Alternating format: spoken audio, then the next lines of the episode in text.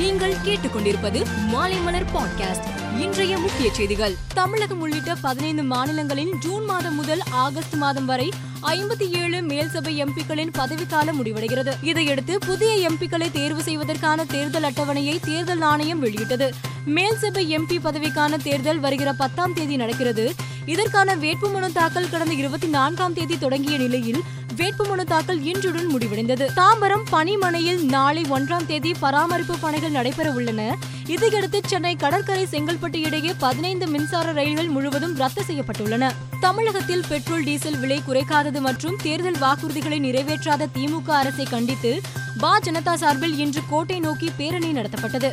காலை ஒன்பது மணி முதல் புறநகர் மாவட்டங்களில் இருந்து பதினோரு மணியளவில் ஆயிரக்கணக்கான தொண்டர்கள் திரண்டனர். பின்னர் ஆர்ப்பாட்டத்தில் பாரதிய ஜனதா தலைவர் அண்ணாமலை பேசியதாவது திமுக அரசை சொல்லாததை செய்ய சொல்லவில்லை.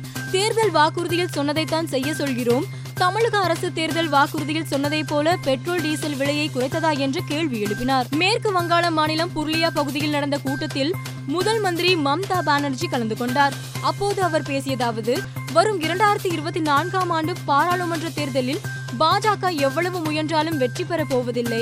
நீங்கள் எப்போதும் உள்ளே நுழைய முடியாது. இரண்டாயிரத்தி இருபத்தி நான்கு பாராளுமன்ற தேர்தலில் பாஜகவுக்கு இடமில்லை என நாட்டு மக்கள் இப்போதே கூற தொடங்கியுள்ளனர் என தெரிவித்தார். டெல்லி சுகாதாரத்துறை மந்திரி சத்யேந்திர ஜெயினை அமலாக்கத்துறையினர் நேற்று அதிரடியாக கைது செய்தனர்.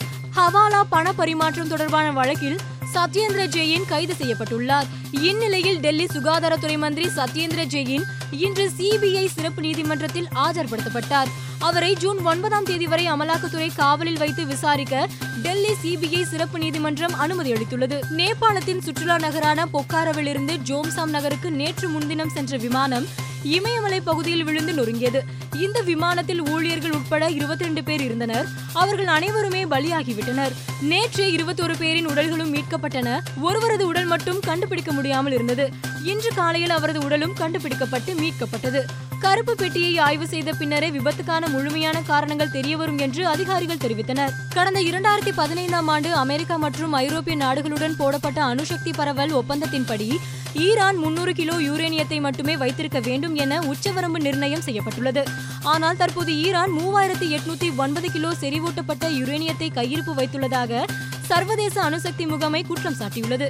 இது ஈரானுக்கு நிர்ணயிக்கப்பட்ட உச்சவரம்பை விட பதிமூன்று மடங்கு அதிக யுரேனியம் என தெரிவிக்கப்பட்டுள்ளது. ஈரானின் செறிவூட்டப்பட்ட யுரேனிய உலோக உற்பத்தி பல மடங்கு அதிகரித்துள்ளதாகவும் சர்வதேச அணுசக்தி முகமை எச்சரித்துள்ளது. செஸ் உலகின் ஜாம்பவான் வீரர்களில் ஒருவர் விஸ்வநாதன் ஆனந்த். இவர் ஐந்து முறை உலக சாம்பியன் பட்டத்தை வென்றவர். இவர் கடைசியாக தன்னுடைய உலக சாம்பியன் பட்டத்தை மேக்னஸ் கார்சனிடம் இழந்தார்.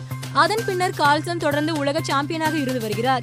இந்நிலையில் நார்வேயில் தற்போது நடைபெற்று வரும் பிலிப்ஸ் செஸ் சாம்பியன்ஷிப் தொடரில் ஐம்பத்தி ரெண்டு வயது விஸ்வநாதன் ஆனந்த் பங்கேற்றார். இந்த தொடரின் ஏழாவது சுற்றில் உலக சாம்பியன் மெக்னல் கார்னல்ஸை எதிர்கொண்டார். போட்டியின் நாற்பத்தி மூன்றாவது நகர்வின் போது கார்ன்சன் விஸ்வநாதன் ஆனந்திடம் வீழ்ந்தார். இதன் மூலம் ஐந்து ஆண்டுகளுக்கு பிறகு உலக சாம்பியன் மெக்னல் கார்சனை விஸ்வநாதன் ஆனந்த் வீழ்த்தியுள்ளார். நடந்து முடிந்த ஐபிஎல் பதினைந்தாவது சீசனில் இந்த ஆண்டு புதிதாக சேர்க்கப்பட்ட குஜராத் டைட்டன்ஸ் அணி கோப்பையை கைப்பற்றியது. குஜராத் டைட்டன்ஸ் அணிக்கு தலைமை தாங்கிய ஹர்திக் பாண்டியாவின் கேப்டன்ஷிப்பை அனைவரும் புகழ்ந்து வருகின்றனர். இந்நிலையில் இந்தியாவிற்கு புதிய கேப்டன் தேவைப்பட்டால் ஹர்திக் பாண்டியா இருக்கிறார் என இங்கிலாந்து முன்னாள் வீரர் மைக்கேல் வாகன் ட்வீட் செய்துள்ளார். மேலும் செய்திகளுக்கு மாலைமலர் டாட் காமை பாருங்கள்.